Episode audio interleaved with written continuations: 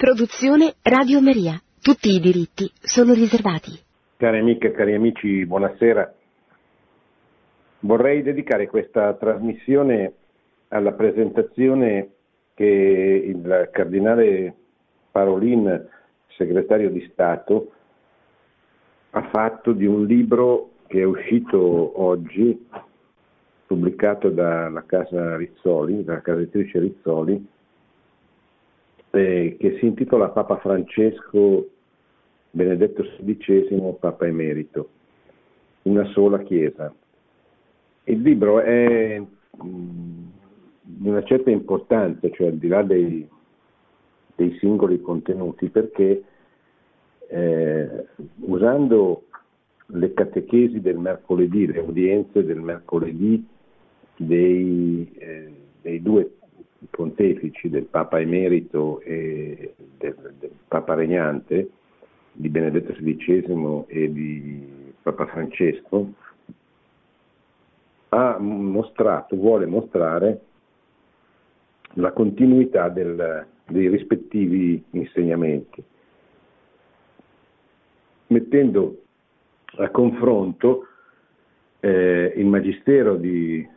di Benedetto e quello di Francesco sui temi della fede, fede, vi leggo i capitoli, fede, che cos'è la fede, fede e ragione, gli uomini e Dio, la comunione nel tempo, la santità, il sacerdozio, il dialogo con Dio, il senso religioso, Marta e Maria, la teologia della famiglia Nazareth, eh, nel senso quella scuola di preghiera che è la famiglia di Nazareth, il matrimonio, carità, verità e potere, la memoria della bontà di Dio, la pratica dell'amore e come vincere la morte. Ecco, questi sono i temi che sono stati scelti e sono, eh, per, per ognuno di questi viene presentato viene presentato l'insegnamento nelle udienze del, del, mercoledì, cioè nelle udienze generali del mercoledì di Benedetto e di, eh, di Francesco. È un tentativo importante perché, eh, come, sappia, come, sappiamo, eh, molti sostengono che c'è una discontinuità fra i due insegnamenti, fra i due magisteri, addirittura una contrapposizione e molti giocano su queste diversità che indubbiamente ci sono perché sono eh, come fra tutti i pontefici ci sono culture diverse, sensibilità diverse, priorità diverse che un Papa attribuisce a una cosa e un altro a, a un'altra. Ma eh, la caratteristica della Chiesa Cattolica è proprio la continuità del suo insegnamento nei, nei secoli. Pur nelle grandi riforme, grandi, eh, nei grandi mutamenti che la Chiesa ha, eh, ha voluto darsi in questi eh, duemila anni, essa ha sempre mantenuto una, una costante e una continuità eh, non solo per quanto riguarda i dogmi, per quanto riguarda le verità fondamentali della fede o della legge naturale, che naturalmente non cambiano né possono cambiare, cioè i dieci comandamenti sono sempre quelli, i misteri della fede sono sempre quelli, il credo che è stato elaborato nel corso dei primi secoli, il credo di di Nicea e di Costantinopoli, che sono stati due concili, due dei più grandi concili ecumenici dei, dei 21 della storia della Chiesa Cattolica. Nonostante questo, e nonostante appunto la dottrina sia frutto di una elaborazione che eh, si è, eh, diciamo così, poi manifestata nel corso eh, del tempo, tanto che quando noi diciamo il credo eh, alla messa della domenica si, è ancora il credo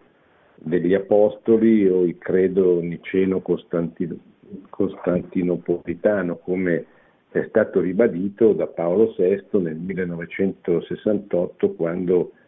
ha professato la fede del, con il credo del popolo di Dio. Quindi nella storia della Chiesa non solo queste verità fondamentali, i misteri della fede, la legge naturale esplicitata nei dieci comandamenti, i dogmi sono rimasti sempre quelli, ma, ma eh, l'insegnamento del Magistero eh, non conosce contraddizioni e discontinuità, conosce, come ha detto bene Benedetto XVI a proposito del Concilio Vaticano II nel famoso discorso del dicembre del 2005, conosce la Chiesa delle riforme, dei mutamenti nella continuità. E tante sono state le, le, grandi riforme che la Chiesa ha eh, conosciuto nel corso della sua storia, una l'ultima è quella del Concilio Vaticano II, ma eh, certamente una grandissima riforma è stata quella del, del Concilio di Trento, dopo la crisi eh, protestante e dopo la crisi provocata anche eh, dal, dall'umanesimo e dal Rinascimento, così come la riforma gregoriana nel, nel pieno del, nel cuore del Medioevo, la riforma rappresentata dalla, dai, diciamo, dai, dai gran, le riforme presentate dai grandi concili ecumenici di cui il Vaticano II è l'ultimo, il ventunesimo, ma ce ne sono stati venti precedentemente. E allora e questo è certamente una, un segno molto importante, questa capacità eh, della Chiesa che come sapete ha i piedi per terra e la testa in cielo, cioè è il corpo di Cristo, un corpo composto eh, da, da, noi fedeli che siamo eh, dei grandi peccatori, ma che non, eh, non pre, questo non pregiudica né ha mai pregiudicato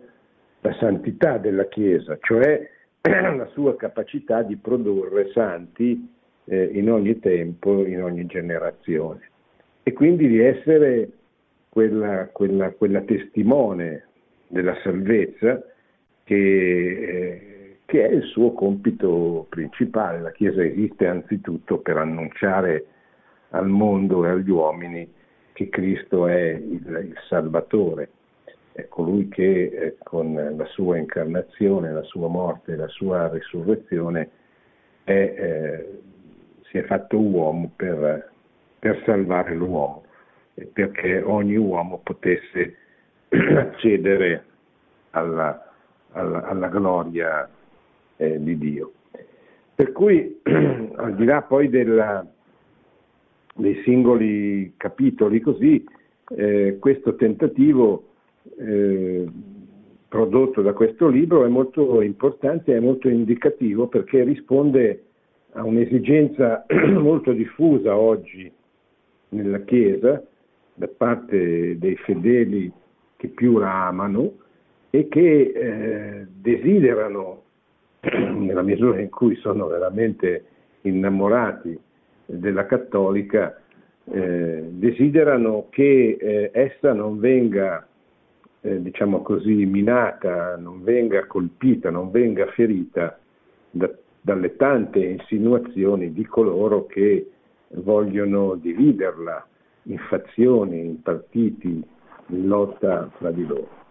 Senza voler negare le indubbie differenze che ci sono sempre state tra i pontefici eh, nel corso della storia, senza voler negare anche le grandissime differenze storiche tra un periodo della, della, della, della storia della Chiesa è un altro e quindi senza voler negare nel caso specifico le differenze enormi che ci sono nella formazione culturale, nella storia personale, nella, nella, nella geografia anche eh, delle due figure del Papa Emerito e del Papa Regnante che sono prese in considerazione in questo libro, però è molto importante mostrare come entrambi poi sono figli di, in sostanza della, dell'unica Chiesa. Quindi insieme sono una, formano, costituiscono una sola Chiesa. A presentazione di questo libro eh, vorrei, vorrei, leggervi queste, le parole del cardinale segretario di Stato. Questo libro ha anche una storia eh, particolare che viene narrata oggi in una pagina di avvenire perché è stato un libro desiderato da un sacerdote della diocesi ambrosiana milanese, don Giuseppe Scotti, che per, è stato per lunghi anni il presidente della libreria editrice vaticana, la casa editrice del, del Papa, della, della, Santa Sede, e eh, tanti, nel 2014 intuì questa intuì questo libro, cominciò a pensarci, a lavorarci e finalmente poi quando sembrava che il libro non, non avrebbe mai visto la luce, eh, poi invece è stato presentato dall'editore eh, e oggi è disponibile nelle, nelle librerie. E quindi onore al merito a Don Giuseppe Scotti che lo ha,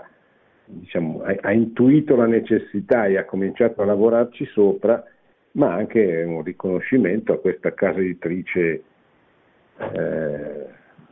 certamente non cattolica, laica, che però eh, in questo caso ha prodotto un libro importante, un libro che eh, leggerò e penso che molti leggeranno volentieri. Il cardinale Parolin scrive nel solenne discorso di apertura del Concilio Vaticano II, Papa Giovanni XXIII dichiarava che il Concilio, e cito le parole del Papa,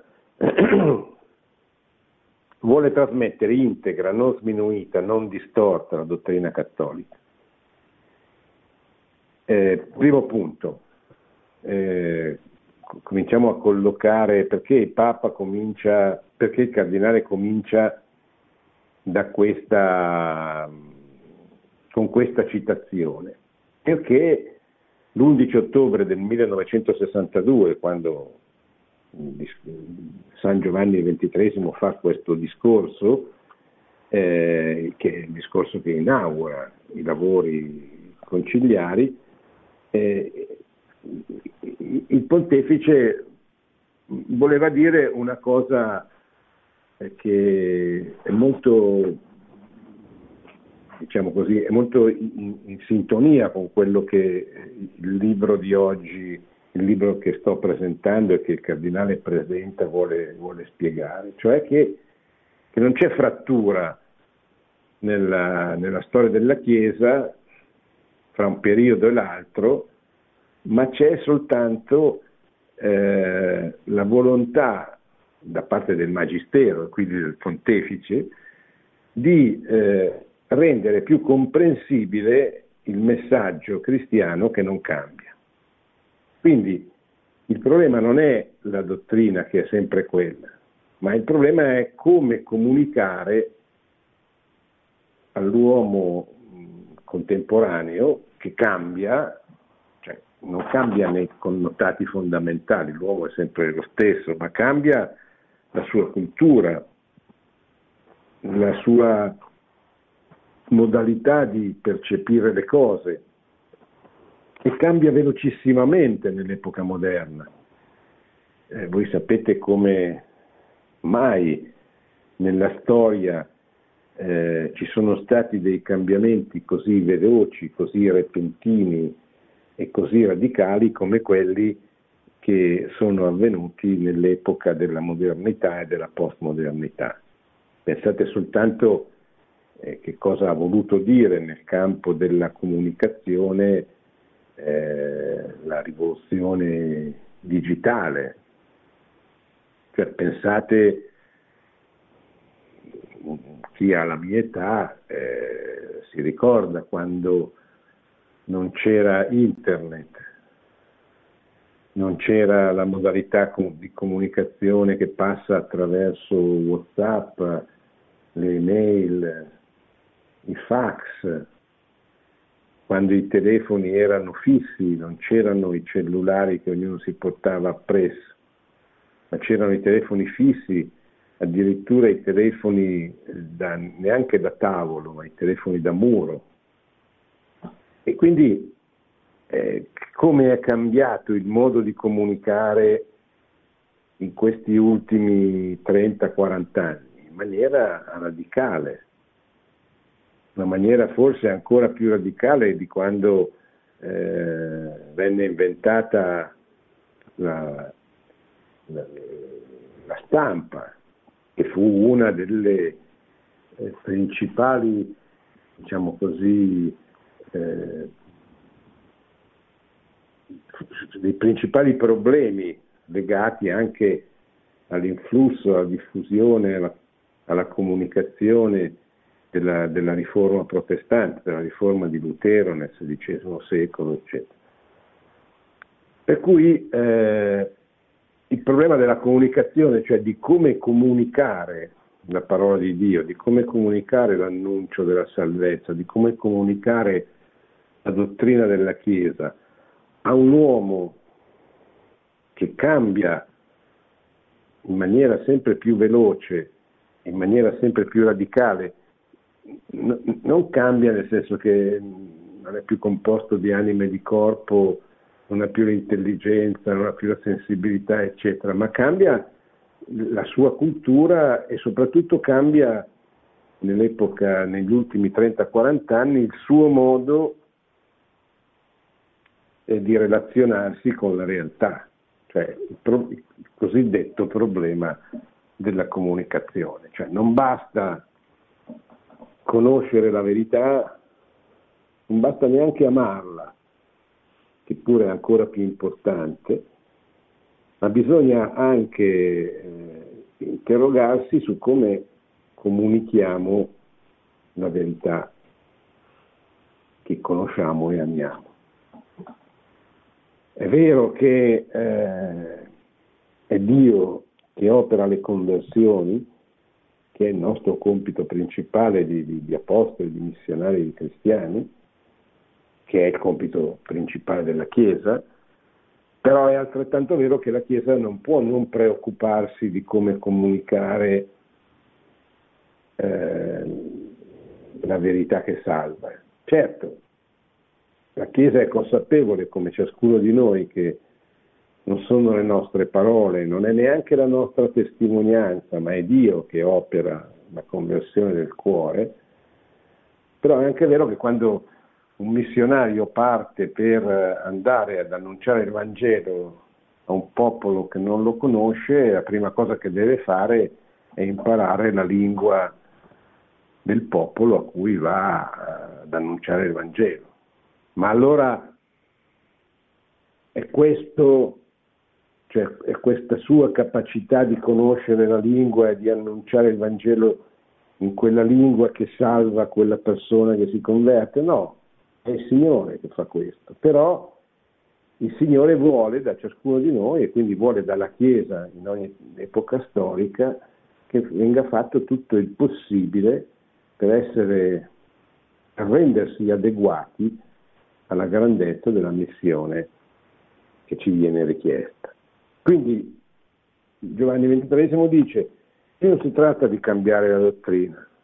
di, di sminuirla, di distorcerla. La dottrina offerta come offerta di un fecondissimo tesoro a tutti quelli che sono stati di buona volontà. Cioè, questo è il nostro tesoro e noi dobbiamo comunicarlo a tutti gli uomini di buona volontà. Però,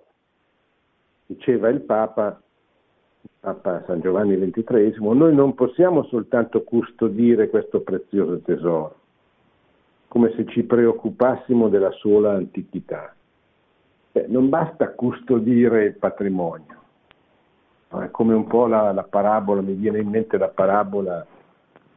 di quella, dei talenti, quello che cust- ha custodito il suo talento e non lo ha fatto fruttificare è stato rigettato dal Signore. Mentre il Signore Gesù apprezzò quello che fece, che moltiplicò i dieci talenti, i cinque talenti, ma disse a quello che lo aveva sotterrato che non andava bene. Cioè non basta custodire. Certo, non bisogna buttare via, bisogna custodire, ma non basta. Occorre che questa dottrina certa e immutabile, e, e questo lo, lo, ribadisco perché ci sono anche quelli che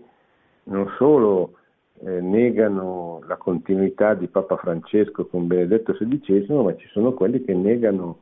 addirittura la continuità del Concilio Vaticano II con i concili precedenti, con la storia precedente della Chiesa. E allora eh, sarebbe importante che questi si, le, si leggessero, leggessero, i documenti del Concilio, così come leggessero gli interventi, tutti gli interventi del Magistero di, del Regnante Pontefice. Occorre che questa dottrina certa e immutabile, alla quale si deve prestare un assenso fedele, sia approfondita ed esposta secondo quanto è richiesto dai nostri tempi. Altro infatti è il deposito della fede, cioè le verità che sono contenute nella nostra veneranda dottrina. Altro è il modo con il quale esse sono annunziate, sempre però nello stesso senso e nella stessa accezione. Ecco, sono parole molto importanti che ci servono a capire anche il senso di questo libro.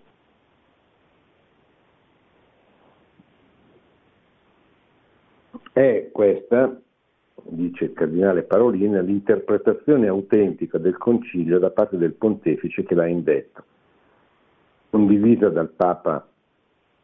che l'ha concluso, Paolo VI, ed espressa da Papa Benedetto XVI nella formula novità nella continuità. Ecco, per la verità l'espressione di Benedetto XVI è riforma nella continuità dell'unico soggetto Chiesa. Questa è la frase che pronunciò nel dicembre del 2005. Eh, certamente eh, ogni riforma comporta delle novità, però credo che la sua espressione eh, fosse più precisa, più puntuale. Eh, sempre Ratzinger nella famosa intervista a Vittorio Messori eh, parla di ecclesia sempre reformanda, cioè la Chiesa è sempre in stato di riforma. Cioè, la Chiesa eh, cerca sempre di trovare eh, in, in, se stessa, grazie all'azione dello Spirito Santo, le modalità migliori per comunicare la stessa fede. Quindi eh, la Chiesa cerca sempre di riformarsi, cioè cerca sempre, come dire, di essere sul pezzo, di essere eh, sempre più puntuale, più capace di annunciare il Vangelo, di comunicare la verità, tenendo conto di quelli che sempre il Magistero chiama i segni dei tempi, cioè di come sono i tempi e quindi gli uomini dei tempi a cui la Chiesa si sta rivolgendo. Perché la Chiesa non è un, un circolo intellettuale dove si disquisisce anche ad altissimo livello, anche con, eh, facendo, eh, diciamo così, un, un, grande lavoro di approfondimento. Ma la Chiesa ha, eh, discute, esamina, approfondisce, avendo però uno scopo, uno scopo pastorale, diciamo così, uno scopo ben preciso, che è quello della salvezza delle anime la Chiesa discute dei temi che riguardano la salvezza delle anime in quel tempo storico in cui viene prodotto il suo insegnamento. Quindi non, non, va, non va cercata nella Chiesa, nell'opera della Chiesa, nel magistero della Chiesa, eh, diciamo, non vanno ricercate quelle finezze teologiche,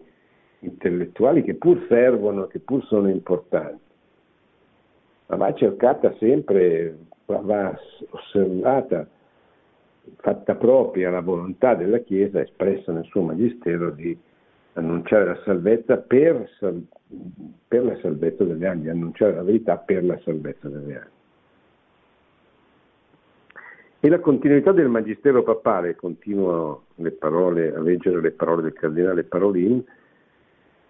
è il solco percorso e portato avanti da Papa Francesco, che nei momenti più solenni del suo pontificato si è sempre richiamato all'esempio dei suoi predecessori. Nel discorso a conclusione del Sinodo per la famiglia del 2015, a poche settimane dalla inaugurazione del, concil- del Giubileo straordinario della Misericordia, Papa Francesco ricordava che, citazione, i veri difensori della dottrina non sono quelli che difendono la lettera, ma lo spirito, non le idee, ma l'uomo, non le formule, ma la gratuità dell'amore di Dio e del suo perdono. Evocando le parole stupende, sono sempre parole di Papa Francesco, di, del suo predecessore San Paolo VI, il quale diceva possiamo quindi pensare che ogni nostro peccato o fuga da Dio accende in lui una fiamma di più intenso amore, un desiderio di riaverci e reinserirci nel suo piano di salvezza. Dio in Cristo si rivela infinitamente buono, Dio è buono non soltanto in se stesso. Dio è, diciamolo piangendo, buono per noi. Egli ci ama, cerca, pensa, conosce, ispira e aspetta. Egli sarà, se così può dirsi, felice il giorno in cui noi ci volgiamo indietro e diciamo, Signore, nella tua bontà, perdonami. Ecco dunque il nostro pentimento diventare la gioia di Dio. Subito dopo Papa Francesco citava Giovanni Paolo II, un altro Papa, un altro Papa Santo, il quale diceva la Chiesa vive una vita autentica quando professa e proclama la misericordia e quando accosta gli uomini alle fonti della misericordia del Salvatore, di cui essa è depositaria e dispensatrice. E Benedetto XVI aggiungeva, sempre sullo stesso tema, quello della misericordia, la misericordia, diceva Benedetto, è in realtà il nucleo centrale del messaggio evangelico, è il nome stesso di Dio. Tutto ciò che la Chiesa dice e compie manifesta la misericordia che Dio nutre per l'uomo. Quando la Chiesa deve richiamare una verità misconosciuta o un bene tradito, lo fa sempre spinto dall'amore misericordioso, perché gli uomini abbiano, abbiano la vita e l'abbiano in abbondanza. Questa continuità teologica, ritorno alle parole del cardinale Parolini, sempre sottolineata, assume talvolta tratti singolari, quasi profetici. Nel discorso ai parroci e al clero di Roma tre giorni dopo l'annuncio delle proprie dimissioni, Papa Benedetto XVI ricordava che nelle fasi preparatorie del Concilio Vaticano II quando era un giovane professore dell'Università di Bonn, era stato incaricato dall'arcivescovo di Colonia, il cardinale Frings, di stendere il progetto per una conferenza intitolata Il Concilio e il mondo del, il concilio e il mondo del pensiero moderno. Il cardinale Frings aveva talmente apprezzato il progetto che a Genova, in un convegno organizzato dal cardinale Siri, allora arcivescovo di Genova, aveva letto il testo esattamente come era stato scritto dal giovane professor Ratzinger. Poco dopo, racconta Benedetto XVI, Papa Giovanni lo invita ad andare da lui e il cardinale era pieno di timore di avere forse detto qualcosa di non corretto, di falso, di venire citato per un rimprovero, forse anche per togliergli la porpora. Sì, quando il suo segretario lo ha vestito per l'udienza, il cardinale ha detto forse adesso porto per l'ultima volta questo abito.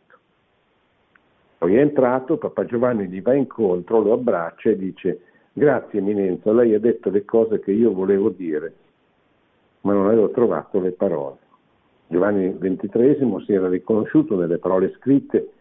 da un giovane professore tedesco che mezzo secolo dopo sarebbe salito al soglio di Pietro. E questo è un episodio interessante, ma soprattutto interessante e importante il contenuto di quella conferenza, di quella relazione che fece il giovane Don Joseph Ratzinger.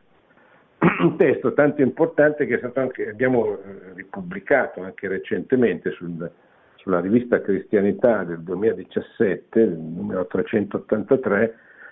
trovate interamente questo discorso, che è importante non solo perché mostra la continuità del pensiero di Joseph Ratzinger, ma mostra anche la sua capacità profetica da un certo punto di vista, perché siamo alla fine degli anni 50, mi pare quando lo scrisse, 59, anche se poi venne pronunciato dopo, e eh, esaminando il quadro della situazione della fine degli anni 50 e primi anni 60, eh, Ratzinger coglie perfettamente quello che poi sarà il contenuto del Concilio Vaticano II, cioè coglie il profondo processo di scristianizzazione, di secolarizzazione, di scristianizzazione che è penetrato nel, nel popolo occidentale, nel, nel popolo dei vari paesi dell'Occidente. A tal punto che in un'altra conferenza, sempre di questi anni, sempre pubblicate negli anni, pochi anni fa dalla rivista Cristianità intitolata I nuovi pagani e la Chiesa, Ratzinger disse un'altra cosa straordinariamente profetica, disse guardate che siamo in Baviera negli anni 50-60, quindi non dico come in Italia ma quasi, perché la Baviera è, è è la Vandea della Germania, è il luogo, è la regione cattolica dove c'è sempre stata un'alta frequenza alla messa, dove la riforma protestante non è penetrata, eccetera. Eppure Ratzinger dice, guardate che i cattolici che oggi troviamo a messa la domenica sono pagani, perché non conoscono la fede che professano, vengono in chiesa per tradizione, per abitudine perché si è sempre fatto così, ma non conoscono quello che celebrano, ripetono. E quindi ci sono dei pagani, sono, i, sono nuovi pagani, pagani di ritorno. Questo era il senso ultimo del, del Vaticano II, cioè quello di eh, invitare la Chiesa a smettere gli abiti di una Chiesa, di una cristianità che non c'è più e ad assumere gli abiti di una Chiesa missionaria. In questo senso anche il ritorno ai padri era importante, perché i padri della Chiesa vissero il periodo della prima evangelizzazione dell'Europa, del mondo occidentale. E oggi è necessaria una seconda evangelizzazione perché questi popoli si sono profondamente scristianizzati. Ma l'atteggiamento dell'evangelizzatore, del missionario, è un atteggiamento diverso di colui che difende una cristianità che difendere la cristianità, che è una cosa nobilissima importantissima, presuppone intanto che la cristianità ci sia e che ci sia sempre eh, qualche cosa da difendere di importante. Cioè, Intendiamoci, c'è sempre qualcosa da difendere, non si parte mai da zero. Eh, ci sono tanto più in Italia oggi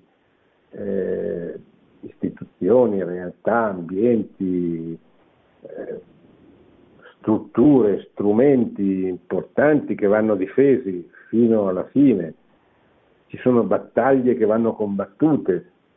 tutte le battaglie morali è stato giusto combatterle ed è giusto combatterle oggi, cioè per difendere i principi della morale naturale, ma anche per difendere la libertà di credere in questi principi. La legge attualmente in discussione alla Camera dei Deputati, il cosiddetto disegno di legge sull'omotransfobia, è una legge che mina, che colpisce, che colpirebbe, se venisse approvata, la libertà degli uomini di dire che la famiglia è solo là dove c'è un uomo e una donna che si vogliono bene e decidono eh, di stare insieme per sempre. Eh, quando si dice che un bambino ha bisogno di un papà e di una mamma, si, si rischia di essere incriminati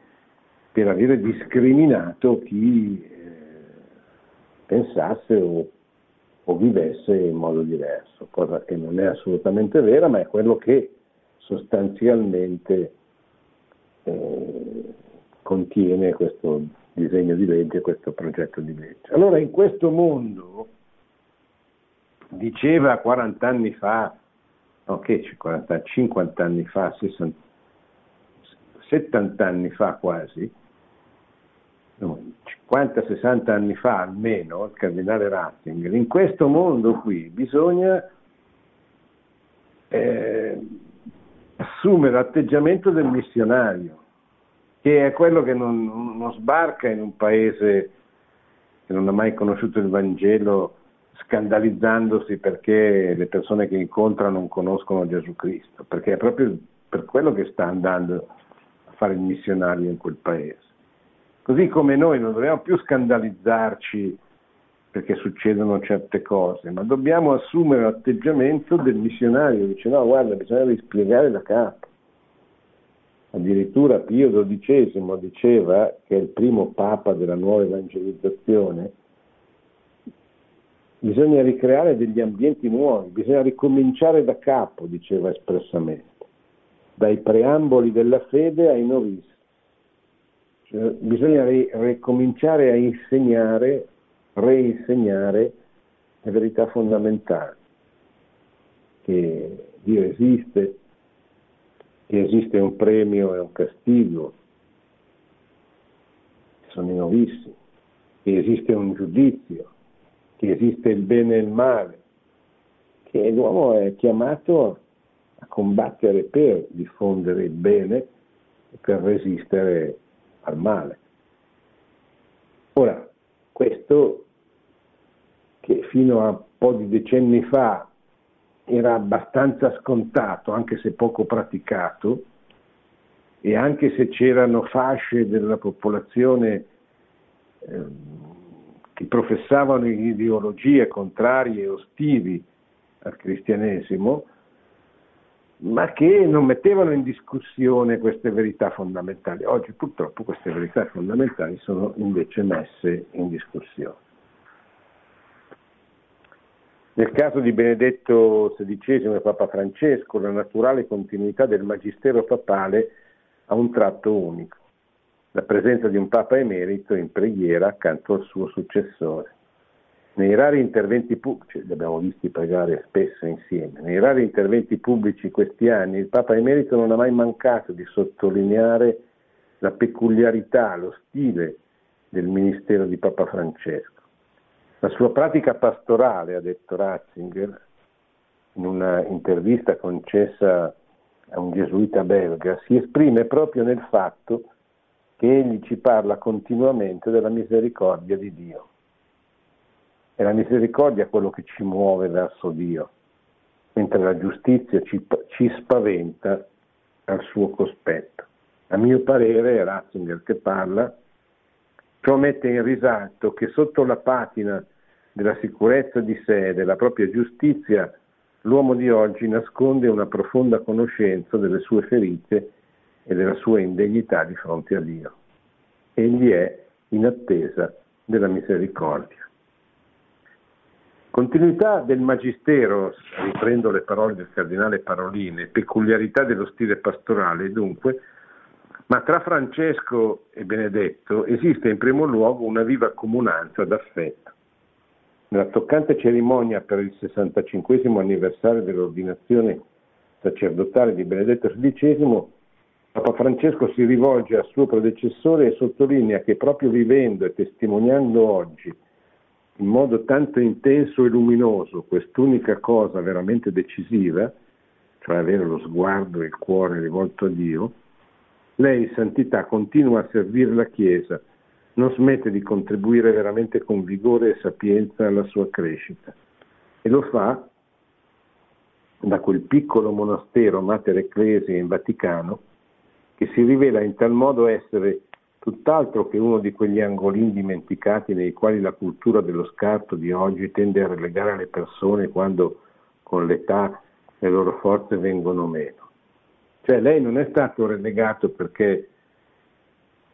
un vecchietto allora in un piccolo antro del Vaticano, in un giardino chiuso. Tutto il contrario, dice il Papa Francesco. E questo permetta che lo dica con forza il suo successore, che ha scelto di chiamarsi Francesco, perché il cammino spirituale di San Francesco iniziò a San Damiano. San Damiano è la chiesa che, che, che Francesco ricostruisce, ma il vero luogo amato, il cuore pulsante dell'ordine, cioè dell'ordine francescano, di dove lo fondò e dove infine rese la sua vita a Dio, fu la Porziuncola, la piccola porzione, l'angolino presso la madre della Chiesa presso Maria, che per la sua fede così salda e per il suo vivere così interamente dell'amore e nell'amore con il Signore, tutte le generazioni chiameranno beata. Così la provvidenza ha voluto che lei, caro confratello, giungesse in un luogo, per così dire, propriamente francescano, dal quale promana una tranquillità, una pace, una forza, una fiducia, una maturità, una fede una dedizione e una fedeltà che mi fanno tanto bene e danno tanta forza a me e a tutta la Chiesa. E mi permetto anche di dire che da lei proviene un sano e gioioso senso dell'umorismo, che non manca evidentemente al professor Ratzinger, poi Benedetto XVI. La risposta del Papa Emerito a Francesco una straordinaria manifestazione di tenerezza. La sua bontà dal primo momento delle lezioni e ogni momento della mia vita qui mi colpisce, mi porta realmente e interiormente. Più che nei giardini vaticani con la loro bellezza, la sua bontà è il luogo dove abito, mi sento protetto. Da questa vicinanza intima e profonda segno, è segno durevole questo libro, dice il cardinale Parolini, che presenta fianco a fianco le voci a confronto di Benedetto e di Francesco su temi cruciali. È un abecedario del cristianesimo per riorientarsi sulla fede, la Chiesa, la famiglia, la preghiera, la verità, la giustizia, la misericordia e l'amore. La consonanza spirituale dei due pontefici e la diversità del loro stile comunicativo moltiplicano le prospettive e arricchiscono, e arricchiscono l'esperienza dei lettori. Non solo i fedeli, ma tutte le persone che in un'epoca di crisi e incertezza riconoscono nella Chiesa una voce in grado di parlare ai bisogni e alle aspirazioni dell'uomo. E con questo lascio alle vostre domande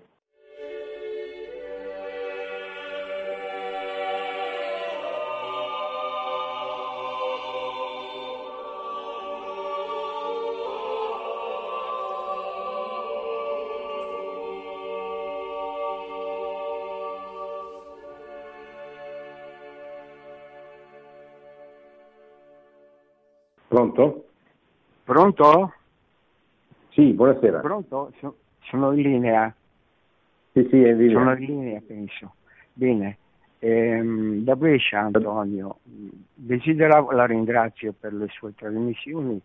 il dottore Minerlizzi, e desideravo porre un quesito. Sì. Leggo nel Vangelo di San Giovanni che Gesù all'adultera ha detto io non ti condanno, va e non peccare più. Nella tradizione eh, dei padri della Chiesa, la tradizione della Chiesa, fino alla, mi limito a citare, la familiaris consorzio, eh, rimane questa eh, direttiva morale della Chiesa e eh, anche eh, nell'eventualità che un divorziato risposato intenda avvicinarsi ai sacramenti deve astenersi dagli, dagli, dai comportamenti che sono i tipici eh, atteggiamenti coniugali, sono degli sposi, non di divorziati e di adulterio. Leggo invece nella um, nel documento dei vescovi dell'Emilia Romagna di un paio d'anni fa, mi pare, non ricordo a quale numero, 50, comunque c'è un numero, eh, nel quale si dice che i, i divorziati e risposati possono accostarsi all'Eucaristia anche conservando eh, i rapporti coniugali e addirittura dicono anche per l'educazione dei figli, quindi i figli mm. Dovrebbero essere... Allora, la mia domanda è questa, dove vede lei la continuità? L'ascolto per radio. Sì. Ma dunque è chiaro che qui il riferimento è alla Moris Letizia, non tanto al, al documento dei vescovi dell'Emilia Romagna che eh, cioè è un documento che è valido nella misura in cui è coerente con l'insegnamento pontificio, non, non, non è sullo stesso piano. Eh, sono sullo stesso piano la familiare sconsorzio e, e, e la Moris Letizia come le, le encicliche precedenti. E, quelle che verranno sullo stesso tema. Allora, il, il, la, la, continuità io la vedo nel senso che eh, entrambi i documenti della Chiesa eh, ribadiscono qual è, quali sono i principi fondamentali del matrimonio, cioè l'indissolubilità, l'amore, la fedeltà fra gli sposi, l'apertura alla vita, eccetera. Tutto questo è molto bene ricordato nel, nel, nei primi sette o otto, insomma, mi ricordo i primi sette capitoli, mi, mi pare, di Amoris Letizia. Eh, il tema a cui fa riferimento lei è un, una nota dell'ultima parte dove eh, il Papa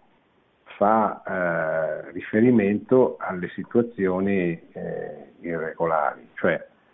a, quelle persone che avendo contratto un matrimonio che fallisce, eh, poi si, si, risposano ovviamente eh, civilmente, magari più di una volta, hanno più figli e poi magari si convertono. E si convertono e si trovano in situazioni molto complesse, cioè perché hanno magari figli in questa nuova situazione e, e scoprono di essere, cioè riscoprono la fede e la pratica religiosa in questa nuova situazione. Allora, come ci si deve comportare nei confronti di queste persone? Eh, il Papa propone un, un accompagnamento, cioè quello che raccomanda, così come raccomanda anche Familiaris Consortio, è di non abbandonare queste persone, cioè di accompagnarle in un progressivo avvicinamento ed educazione alla fede. Perché questa è una situazione che si presenta purtroppo sempre più frequentemente, cioè di persone che si convertono avendo alle spalle due, tre, insomma, più situazioni irregolari. E certo che queste persone non possono essere additate come pubblici peccatori come avveniva una volta, ma anche giustamente, nel senso che quello che avveniva una volta spesso era, erano situazioni in cui ostentatamente queste persone che rappresentavano una minoranza si opponevano all'insegnamento della Chiesa. Oggi non è più così. Oggi sono, eh, questa è diventata la prassi, pensi alle, alle convivenze, e eh, il matrimonio che dura per tutta la vita è diventata un'eccezione. Allora la Chiesa che ha come scopo la salvezza delle anime non può non preoccuparsi di queste persone. E, e da una parte non deve abbandonare i principi, cioè il matrimonio è indissolubile, il matrimonio esiste solo quando c'è la volontà di trasmettere la vita, di, essersi, di essere fedeli per sempre, eccetera. Ma d'altra parte la Chiesa incontra sempre più frequentemente, credo che questa sarà la sua esperienza come è la mia, come è quella di tutti, persone che magari ritrovano la fede dopo aver vissuto male e avere creato delle situazioni così complicate. E questo è l'itinerario che il Papa affida a qualche sacerdote, a qualcosa di accompagnare queste persone verso la piena comunione, cioè quindi anche verso la possibilità di eh, accedere ai sacramenti. È chiaro che eh, qui si pone un problema che forse non andava posto dentro Amores Letizia, è un problema che deve come è sempre stato, che riguarda i confessori, che riguarda la coscienza che, che si, si, apre a un, a un, confessore, a un direttore spirituale, il quale accompagna questa persona verso la pienezza della, della comunione con la Chiesa. Metterlo per iscritto eh, sem- può, può, suscitare, come di fatto ha suscitato, tanti equivoci. Poi, beh, ma allora la Chiesa non ritiene più indissolubile, ma, ma no, cioè, perché se lei legge tutto il testo, tutto il documento del, di Papa Francesco, vede come l'indissolubilità, la fecondità, la fedeltà siano ribadite in modo continuo e costante. E quindi Forse è stato imprudente metterlo dentro in quel contesto lì, andava fatto in, una, in un manuale per confessori, eccetera, mentre così ha suscitato, mi rendo conto anch'io, eh, interpretazioni dubbie, contrapposte, eccetera. Però questo è anche un po' lo stile di, di Papa Francesco che ha sempre detto preferisco una Chiesa eh, agitata piuttosto che una Chiesa assonnata che si, si, limita a ripetere quello che ha sempre fatto. E, però è chiaro che la, la, la, diciamo, questo produce quello che ha prodotto, tante interpretazioni diverse, contrapposte, eccetera. Però quantomeno è anche vero che il problema è venuto alla luce, cioè è chiaro che la Chiesa eh, ha in mente queste persone, cioè non può abbandonarle. Cioè la Chiesa, eh, quando Gesù dice che son, sono venuto per i peccatori, dobbiamo capire cosa, cosa, vuol dire proprio questo, cioè la Chiesa esiste soprattutto per le persone che sono lontane e che vanno riavvicinate, se no tutto il Vangelo, tutta la parabola della, della pecora smarrita, della, della, moneta perduta non avrebbero senso, cioè la Chiesa esiste per, per, per, gli ammalati, per i feriti, per quelli che devono essere riportati alla vita, non, cioè, non che non esista per gli altri, esiste per tutti ovviamente, ma esiste soprattutto per queste persone che vanno riconquistate alla fede. Sì, mi scuso se sono stato un po' troppo lungo, ma però il tema mi, mi, mi premeva che ho lasciato poco spazio alle, alle, vostre domande, adesso il tempo è, è, scaduto, ricordo che abbiamo così letto la lettera, la presentazione del cardinale Pietro Parolin alla, al libro che è uscito proprio oggi, Papa Francesco Benedetto XVI, Una sola Chiesa, e tenta di, di mettere in, in, di mostrare la continuità su diversi temi eh, del magistero dell'uno e dell'altro, eh, riferendosi a, alle udienze generali del mercoledì di Benedetto al suo tempo e di, del, del regnante pontefice in questi ultimi anni di pontificato.